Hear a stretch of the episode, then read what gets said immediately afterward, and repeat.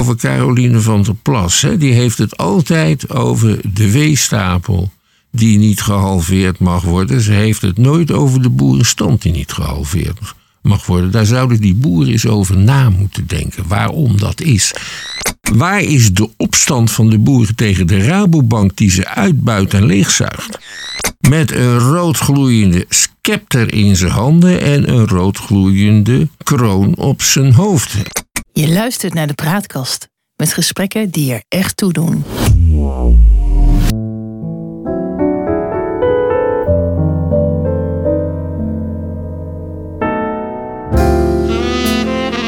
Welkom bij de Praatkast.nl.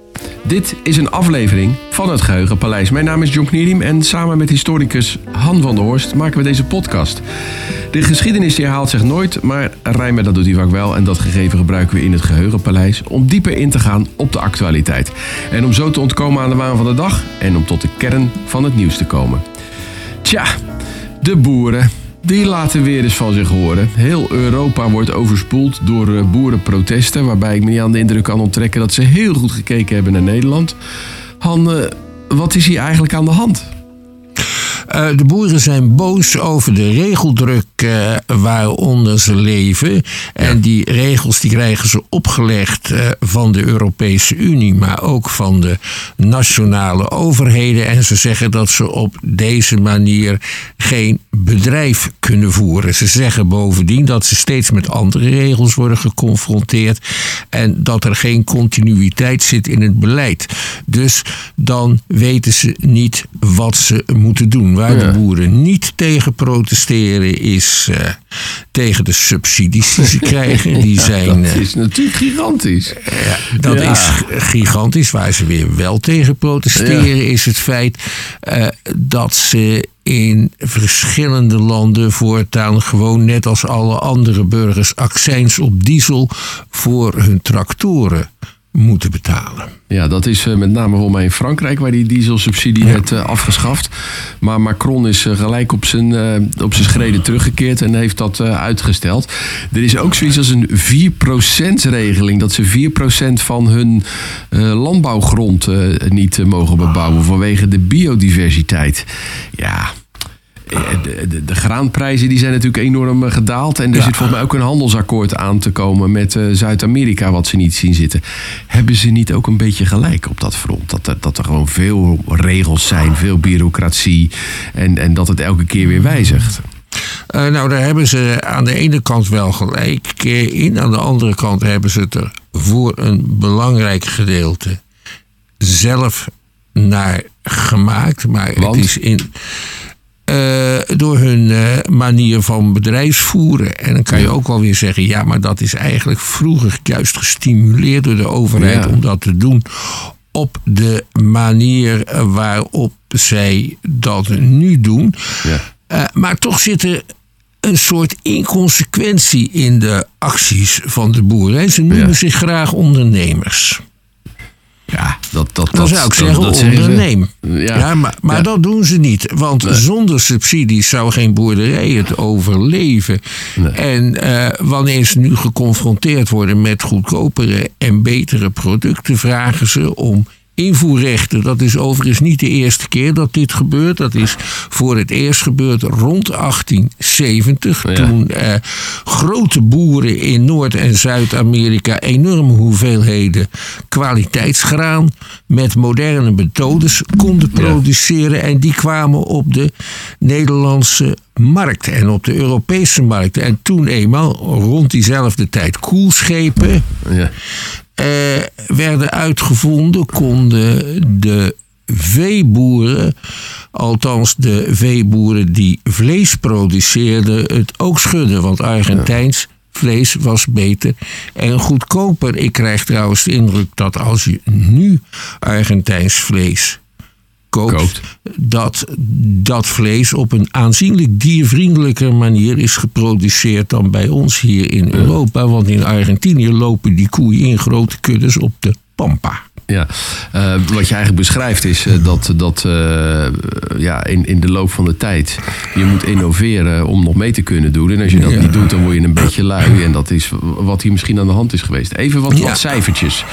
Want ehm, eh, de Europese eh, begroting, dus dat is dat vermalendijde Brussel, Ja. dat eh, heeft een, een, een, een budget. En, en een derde van die totale Europese begroting, dus zeg maar ja, 35% van die totale begroting, die gaat naar de boeren. Maar die hele landbouwsector is ja, nog niet goed voor meer, maar anderhalf procent van alles wat we met elkaar verdienen in, eh, in Europa. Dat is toch een compleet scheve verhouding. Ja, dat eh, zou de boeren tot grote dankbaarheid moeten brengen. Ja, dus, dus ze krijgen heel veel geld. Eh, veel meer geld dan, dan eigenlijk ja, als, je, als je hun bijdrage aan de economie eh, eh, bepaald eh, zou, zou rechtvaardigen. Nou is het wel zo, in, in de voorbereiding hierop, dat ik ge- gelezen heb dat er toch wel veel ongelijkheid zit in, in, in, in, in, in de boeren. De Oost-Europese boeren hebben het echt een stuk slechter dan de West-Europese boeren. En, en 20% eh, van, eh, van alle boeren die, die strijken 80% van alle subsidies op. Ja. Dus dat betekent dat ja, een hele kleine groep er eigenlijk van profiteert. En een van, de, eh, van die groepen is, is, of een van die bedrijven is een Nederlandse familie die ook in de quote 500 staat. Die tientallen miljoenen euro subsidie krijgen. En nooit niet zo- zo rijk waren geworden als ze die subsidie niet hadden gehad. Dus dat is een hele rare, perverse, totaal uit het lood geslagen sector geworden. Mag ik dat zo zeggen? Natuurlijk mag je dat zo zeggen. En het vreemde is dat de kleine boeren, die daar het slachtoffer van zijn, daar dus Ja. absoluut niet tegen protesteren, maar zich de werktuigen laten maken van dit soort enorme bedrijven. En de agro-industrie. Ja, want dat is in Nederland natuurlijk de oprichter van de, de BBB, van Caroline van der Plas. En de agro-industrie, dat zijn gewoon de veevoederbedrijven die graag willen, eh, meer veevoeder willen verkopen en daarom die boerensector willen ondersteunen. Ja, en daarom ook willen voorkomen dat die boerensector op een ander verdienmodel overstapt. Nou Want hebben dan die, wappies, hebben die wappies het wel eens over een soort wereldregering die er is. Maar hier heb je toch iets dat een hele grote eliteclub probeert eh, via heel veel geld eh, invloed eh, te werven. Om hun persoonlijke doelstellingen voor elkaar te krijgen. En, en dat gaat dan ten koste van het algemeen belang. Of, of heb ik nou een verkeerd beeld daarbij? Nou, dat heb je goed gezien. Het aardige is natuurlijk dat je ook te maken krijgt dan met het gezond verstand van de kiezers. En je moet maar eens kijken naar wat er met de BBB Ja, dat van is Lientje is gebeurd. Ik Ja. bedoel dat die is van, van misschien 30, 35 zetels tot 7 zetels teruggevallen in een paar maanden. En bij volgende verkiezingen zal ze weer verliezen vanwege idioot optreden. Ja. Wat bedoel je daarmee te zeggen? Wanneer heeft ze zich idioot opgetreden dan? Nou, door bijvoorbeeld eh, te weigeren afstand te nemen Oh, ja. van eh, indirecte bedreigingen aan het adres van een Kamerlid en de minister van Landbouw. Dat zijn toch wel hele domme streken. Ja. Want boeren, en dat doen ze al heel lang hoor, dat doen ze al decennia, die voeren als ze eenmaal de straat opgaan heel agressief Ja. en heel onaangenaam en heel gewelddadig actie. Ja, want ik begrijp dat er afgelopen weken in, eh, in Brussel ook een, eh, een, een, een, een koe in de eh, Europese kleuren eh, opgehangen is, symbolisch bij het parlement. Ja, dat soort grappen. En dan met eigen gooien en met vuurwerk naar het Berlaymont-paleis. De Ja. snelwegen bezetten, miljoenen schade veroorzaken in andere economische sectoren. Dat vinden die boeren allemaal heel normaal. Hooibalen aansteken op straat.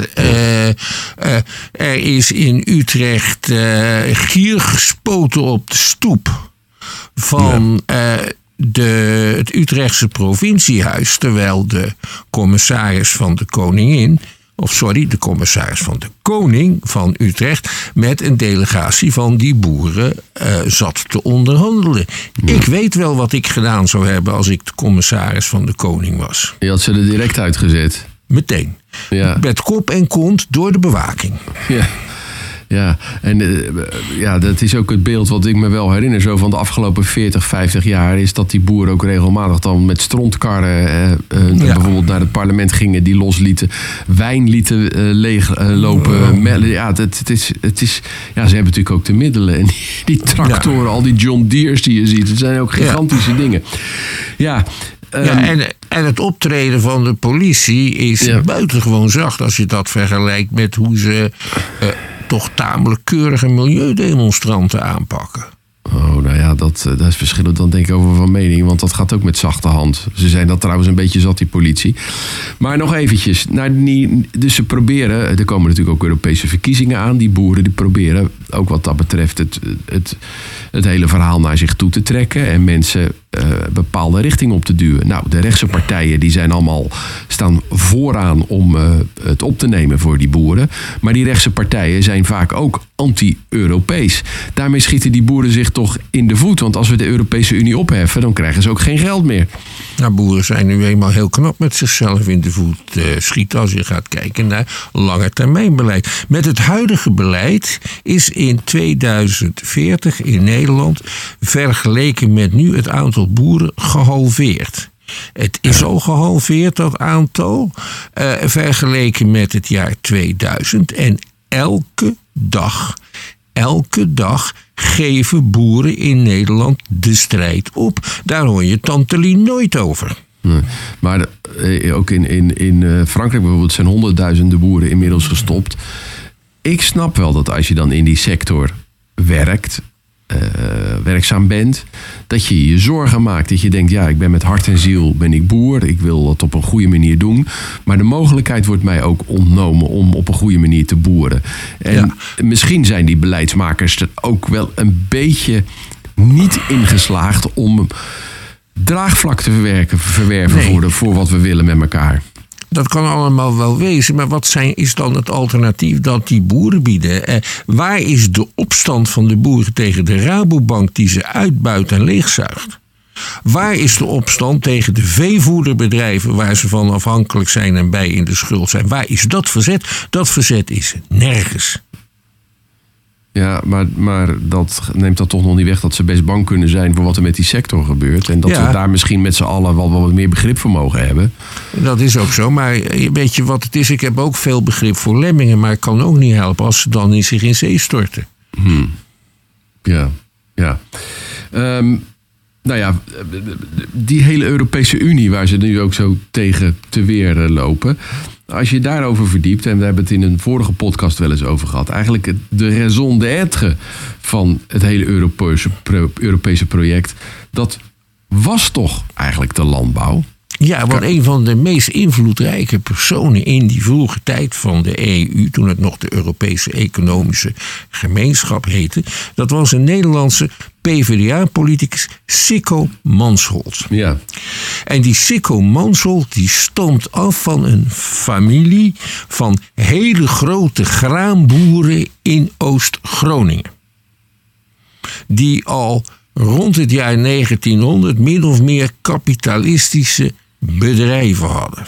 ja. En Sikko Mansholt die meende dat Europa zich zelf moest kunnen voeden na de hongersnoodervaringen uit de Tweede Wereldoorlog. En hij meende ook dat grootschaligheid het antwoord was, want kleinschaligheid leidde alleen maar tot grote armoede op het platteland. Dus heeft hij een beleid met subsidies ingericht om wel een te- visie had die man. ja, boeren steunen, grote ruilverkavelingen tot stand brengen Ja. waar dat eh, kon. Kleine boeren uitkopen, die konden beter in de fabriek gaan werken. In de fabrieken waren toen heel veel vacatures. Dat is het beleid van Mansholt. En eigenlijk wordt dat nog steeds uitgevoerd, hoewel Mansholt zelf op zijn oude dag Ja. er grote afstand van heeft genomen nadat hij was weggelopen bij zijn vrouw om te gaan samenwonen met Petra Kelly, een hele mooie Duitse milieuactiviste, die een van de stichters is van de Groene Partij daar.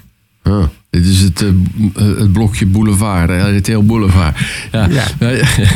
Ehm, eh, veel subsidie voor de boeren. Zorgen dat we in, in Europa geen honger meer zouden lijden. Allemaal zeer lovenswaardige doelen, denk ik. Ehm, maar dat leidde er ook toe in de tachtige jaren, volgens mij, dat we een enorme boterberg en een melkplas kregen. Omdat ze betaald werden per kilo of per liter. Ja, en uh, die Boterberg en die melkplas die is toen voor zeer lage prijzen gedumpt in de derde wereld, waardoor daar lokale landbouwers niet meer konden con uh, concurreren. Dat is echt heel erg geweldig zoals wij dat hier in Europa met zijn allen doen. Ja, dat is ook nog eens wat. Maar goed, de, en, en daar hebben ze toen ook al hervormingen doorgevoerd. En toen kwam er een soort inkomenssteun, begrijp ik eigenlijk uit het verhaal. Ja, ja, die krijgen boeren ook, anders kunnen ze niet meer uh,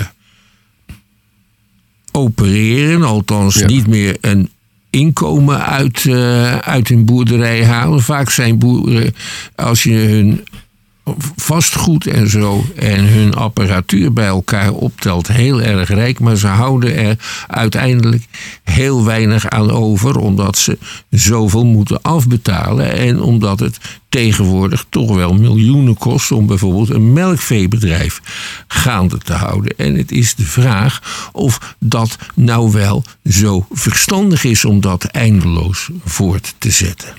Maar het is toch ook goed als we in Europa onze voedselvoorziening een beetje op orde hebben? Nou, dat lijkt me ook een prima plan, maar dan zou die voedselproductie ook moeten gebeuren eh, met eh, een input die ook in Europa is geproduceerd. Hè. Veeboerderijen in Nederland die kunnen alleen maar bestaan dankzij het feit dat uit landen als Brazilië of Thailand enorme hoeveelheden soja en ander dierenvoer wordt geïmporteerd. Ja. En, en, en voor de landbouw is voor een gedeelte afhankelijk van kunstmest uit verre landen. Dat is allemaal gevaarlijk. Je ziet nu al hoe de Houthis bijvoorbeeld met betrekkelijk weinig middelen eh, in Jemen de, een van de belangrijkste handelsroutes van Europa weten te frustreren. Dus je zou een landbouw moeten hebben wat mij betreft die helemaal autark is zoals dat dan heet. En ja, veeteelt alleen met voeder bieden. Ik zal je eens wat vertellen. Ja. Zo vlak voor de Tweede Wereldoorlog is er een eh, commissie benoemd die veel macht kreeg.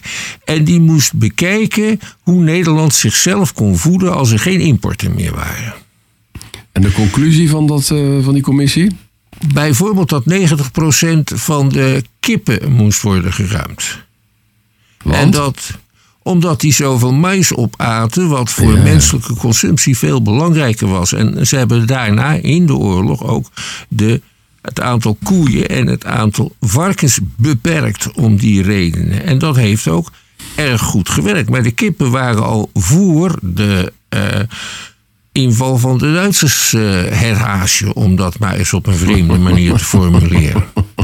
Maar toch, dat was noodzakelijk. Ja, ja. dus eigenlijk een, pleit, een, pleidooi voor een hele grote hervorming van het Europese landbouwbeleid.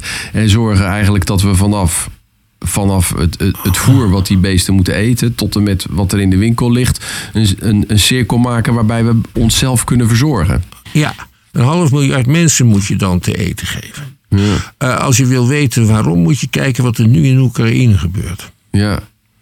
Leg dat eens uit. Uh, daar is oorlog. wij, wij worden omgeven op het moment in Europa door oorlog en geweld. En we hebben, als je het allemaal op gaat tellen, eigenlijk geen vrienden. Kijk eens naar de Verenigde Staten, onze grote vriend. Als Trump daar aan de macht komt, is dat afgelopen. Ja, dat klopt. Dus we moeten ons voorbereiden op een situatie waarin oorlog een reële optie is. En dan moet je zorgen dat in ieder geval de burgerbevolking te eten heeft. Ja. Nou, even terug naar, de, naar die boeren. Ik, in, in voorbereiding op deze podcast uh, probeer ik me in te lezen. Met allerlei boerenopstanden of wat dan ook. Maar eigenlijk is dat van alle tijden boeren die in het geweer komen. Ja, en die komen dan meestal in het geweer tegen onderdrukking. Dat ze te hoge belastingen moeten betalen en afdrachten aan lokale edelen enzovoort. En op een gegeven moment komt dat tot een uitbarsting. En, uh, en dan krijg je een boerenopstand. Je hebt een paar heel belangrijke boerenopstanden gehad in de 15e eeuw. Ja. Dan moet je daarbij in aanmerking nemen dat dit gebeurde na de grote pestepidemie, waarbij een derde van de bevolking was omgekomen. Ja.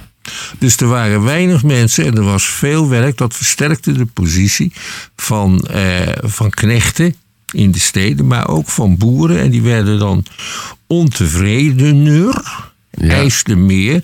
En dat leidde dan tot opstanden. En dan gingen die boeren ook verschrikkelijk tekeer. hè, In de Jacquerie in Frankrijk, zo rond 1950. Eh, nou, een typisch voorbeeld. eh, boeren overvallen een kasteel. Eh, de ridder die roosterde ze levend. Gezellig.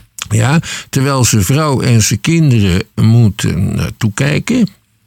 Daarna is eh, de moeder door het eerst door twaalf man verkracht. En daarna moesten zij en haar kinderen proeven van het geroosterde vlees.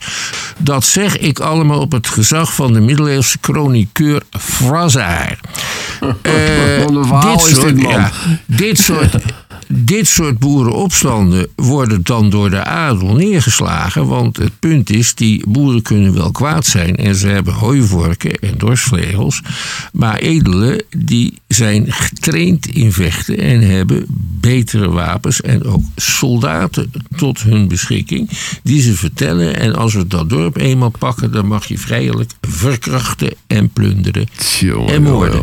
En zo worden dat soort opstanden neergeslagen. Ja. Eh, in Hongarije werd in de 16e eeuw zo'n eh, opstand neergeslagen door de vorst van Transylvanië. En hij kreeg de leider die een buitengewoon ingewikkelde naam had te pakken. En die noemde zich de boerenkoning. Dus dat is geregeld. Eh, die werd op een roodgloeiende troon gezet. met een roodgloeiende scepter in zijn handen en een roodgloeiende kroon op, zijn zijn hoofd. hoofd. En dat kon dan echt nog wel een paar uurtjes aanduren. Ah, Dus verschrikkelijk. dat, eh, dat is zo'n beetje de aanpak. Hè. De grootste, belangrijkste boerenopstand, ouderwetse boerenopstand, eh, is die in Duitsland van 1525, 1526. Ja. Eh, de boeren die waren toen ook ontevreden over lage prijzen en hoge afdrachten aan edelen. Ja. Ze waren bovendien geïnspireerd door de reformatie van Luther. Want Luther veranderde de godsdienst. En dan kun je nog meer veranderen. Bijvoorbeeld de maatschappij. En je had Ja. een- ook een prediker, Thomas Münzer, die dat deed. Luther heeft hele agressieve pamfletten geschreven daarna tegen de opstandige boeren, want die was een aanhanger van de gevestigde orde. En die boeren zijn toen ook in een aantal veldslagen verslagen die Thomas Münzer en alle andere boerenleiders die zijn doodgemarteld. Hoe precies heb ik niet gevonden, maar ze zullen ongetwijfeld van creativiteit in dat kader hebben eh, blijk gegeven. Want ja, dat was wel in de geest van de tijd. Die Thomas Münzer is nog steeds een bekende figuur. Ja. Want links in Duitsland beschouwt die boerenopstand als eh, ja, een soort voorloper van hun beweging. Hè. Dus die Thomas Münzer was bijvoorbeeld in de communistische DDR echt een hele grote held. Ja. Maar uiteindelijk eh, trokken de boeren toch vaak aan het kortste eind, wat je Ze eigenlijk beschrijft. trokken altijd aan het kortste eind. Ze trekken nu ook op allerlei manieren aan het kortste eind. Ja. Ik moest ook heel erg denken aan eh, Margaret Thatcher, die eh, de mijnen wilde sluiten en daar het hele land tegen, tegen zich in het harnas eh, mee, eh, mee joeg. Maar uiteindelijk zijn die mijnen gesloten geworden. De Iron Lady kreeg dat wel voor elkaar. Dus ik vroeg Ja, me af, hebben we ook niet een soort Iron Lady in Europa nodig als het gaat om een aantal zaken? Ja. Nou, misschien is dat ook wel zo. Ik wil nog één ding zeggen. Ehm, weet je wat het, een van de problemen van links is? Is dat ze niet goed raad weten met boeren. Dat hebben ze nooit ja. gedaan. Kijk, boeren die kan je niet zomaar kapitalisten of ondernemers noemen. Nee. Je kan ze ook niet zomaar arbeiders, Arbeiders, nee. noemen. Dat is een beetje onduidelijk. En in die leer van eh, Marx bijvoorbeeld, waarin je de klassenstrijd hebt tussen de proletariërs en eh, de bourgeoisie, die eigenaar is van de productiemiddelen, daar kan je die boeren niet goed in onderbrengen. Dus, dat, dus heeft, heeft links altijd meegezeten. Wat is de plek van de boeren? Wat is de Ja, ja. oplossing voor de boeren? Hè? Die, eh, die, dat, dat is van Sikko Mansholt, de grootschaligheid. Ja. Dat is het toch ook niet helemaal. En Maar ja, zeker goed, niet. bij- die, die, ja. Dus waar je dan uiteindelijk op komt, nou dan moeten die boeren hun grond allemaal maar delen. Of bij Oh, ja. elkaar brengen Zo'n en hun bezittingen delen. En dan maken we collectieve boerderij en dan wordt het allemaal beter. Hè. ja, Nou, dat, heeft Rusland aangetoond eh, hoe dat niet werkt uiteindelijk. Ja, en heel Oost-Europa daarna ook, want dat is toen, eh, ja. toen afgedwongen. Maar je hebt me ook wel eens verteld dat eh, zo na de Tweede Wereldoorlog een gemiddelde boer, eh, geloof ik, twee koeien en eh, drie, eh, drie schapen had of zo. Ja. Dat stelde ook helemaal niks voor, toch? Dat waren hele kleine bedrijfjes. Ja, en daar konden ze dan toch van, van rondkomen. Ja. En er zijn de katholieke, de christelijke partijen... die zijn altijd wel goed geweest in het organiseren van de boeren. En je had bijvoorbeeld Pater van der Elzen in Brabant. En die trok rond en die preekte dan in de kerk. En dan na de kerk werd er een bijeenkomst gehouden in de kroeg. Toen kwam Pater van der Elzen weer. En die zei, jullie moeten met elkaar een spaarbank... eh, Maken, openen. oprichten, Ja. openen een, co- een coöperatieve spaarbank per dorp. En die moeten dan onderling samenwerken. Dat is de Boerenleenbank geworden, onderdeel van de Rabo. Pater van der Elzen zei er overigens ook bij... als jullie dat niet doen, blijven jullie afhankelijk van de Joden... want het was een geheide antisemiet. En zo had je in Duitsland dominee Rijfeisen. Ja. Oh, is, is, Ja, ja. dat, is dat naar hem genoemd, die hele Ja, Raiffeisenbank? want die had dat hele idee uitgewerkt Oh, ook. Ja, dat was op En toen zijn de wel goed, Ja. en de katholieke Boerenleenbank gefuseerd. Er zijn wel meer van dat soort banken opgericht. Hè? De Nederlandse Middenstandsband was eigenlijk ook een coöperatie van, eh, ja, van middenstanders, van, van winkeliertjes. Die deden dat. De vakbonden hadden zulke Ja. banken. Dat is nou allemaal opgeslokt door grote bedrijven. Ja, het grote kapitaal. Ja. Ja. En we hebben het ook wel eens eh, gehad over wat Nederlandse protesten. Over boer, eh, boer Koekoek en wat hij deed. Maar jij, jij, wilde het ook graag over boer Braat hebben. Ja, Boer Als Braat afsluiting. Voor de oorlog. Boer Braat, die, eh, dat was de boer Koekoek van, eh, van voor de oorlog. Een zeer onbehouden man waar ze in de Tweede Kamer vreselijk voor om moesten lachen. Ja. Maar die verzette zich ook tegen de regelzucht en vond dat de boeren met rust gelaten moesten worden. In 1935 eh, werd boer Braat niet meer herkozen. Toen heeft hij zich aangemeld bij de NSB. Maar uh, Mussert heeft hem als lid geweigerd. Ja. Maar, maar, waar was hij zo... achteraf wel blij om zijn geweest. Ja, ja, ja. Waar was hij dan vooral zo boos over? Eh, over ongeveer hetzelfde als waar de boeren nu boos over zijn. Ja, ja. En hetzelfde geldt voor boer Koekoek. Hè. Boer Koekoek was tegen het landbouwschap. Dat was daar een, eh, moest hij voor betalen, toch? Eh, ja, en daar moest je voor betalen. Daar was je verplicht lid van. En dan kreeg je een tijdschrift en al dat soort dingen meer. Maar verder had je er geen gemak van. Dus dat was in het kader van de publiek-rechtelijke bedrijfsorganisatie. Ja, dat is natuurlijk ook een soort moloche voor oorlogs. Nog een, katholiek, een katholiek idee. Ja. Je moet bedrijfstakken organiseren in, eh, in een soort blokken. eh, waarin de werknemers en de werkgevers vertegenwoordigd zijn. En die reguleren dan gezamenlijk die bedrijfstakken. Dus in de gilde van de middeleeuwen was dat ook het geval. Is op zich geen idioot idee. Nou, maar het de werkgever... tamelijk communistisch over, hoor, moet ik zeggen. Ja. Nee hoor, de werkgevers waren er ook eh, behoorlijk eh, op tegen. Eh, maar, maar dat bedrijfstakken onderling dingen regelen zoals kwaliteitsstandaarden Ja, en opleidingen. Dat is op zich helemaal zo'n gekke gedachte niet. nee.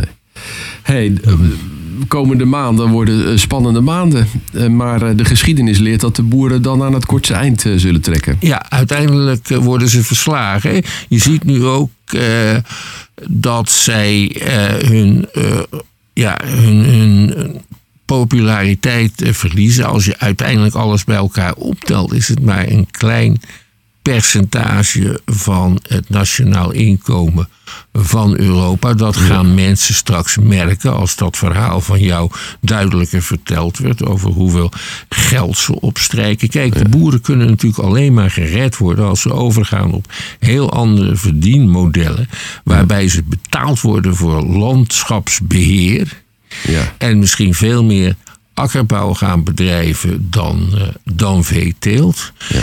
En misschien hoeft dat ook over een jaar of twintig niet meer, omdat uh, er dan kweekvleesfabrieken bestaan die uh, concurrerend vlees uh, produceren. De ervaring van artsen heeft geleerd dat melk misschien helemaal niet goed voor elk is. Nee. dus het is tijd voor een revolutie waarbij we de boeren moeten ondersteunen. Ja, dat wou ik zeggen. Ja, en waarbij, ja. Uh, ja, en waarbij we ze moeten garanderen dat iedereen die over twintig jaar nog boer wil zijn, dat ook nog is. Ja. Precies, dat is misschien een manier uh, om, om er samen uit te komen en om die mensen ook wat perspectief ja. te bieden natuurlijk. Nog één opmerking ja. over Caroline van der Plas. Hè. Die heeft het altijd over de weestapel die niet gehalveerd mag worden. Ze heeft het nooit over de boerenstand die niet gehalveerd ja, ja. mag worden. Daar zouden die boeren eens over na moeten denken waarom dat is. Nou, dat is een mooie doordenker dan. We moeten het hierbij laten, deze aflevering van uh, Het Geheugenpaleis. We maken het in samenwerking met de Praatkast. En de uitzendingen zijn dan ook te vinden op www.praatkast.nl. Abonneer je op onze podcast. Dat kan in de podcast-app die je vaak gebruikt. Even op het plusje klikken en dan word je automatisch op de hoogte gesteld als we weer een nieuwe aflevering hebben gemaakt. En wil je ons mailen, stuur een bericht naar info.praatkast.nl. Voor nu bedankt voor het luisteren. Tot de volgende keer. Wees gelukkig, blijf gezond en koop je eten bij bedrijfjes die hun voedsel in de omgeving bestellen.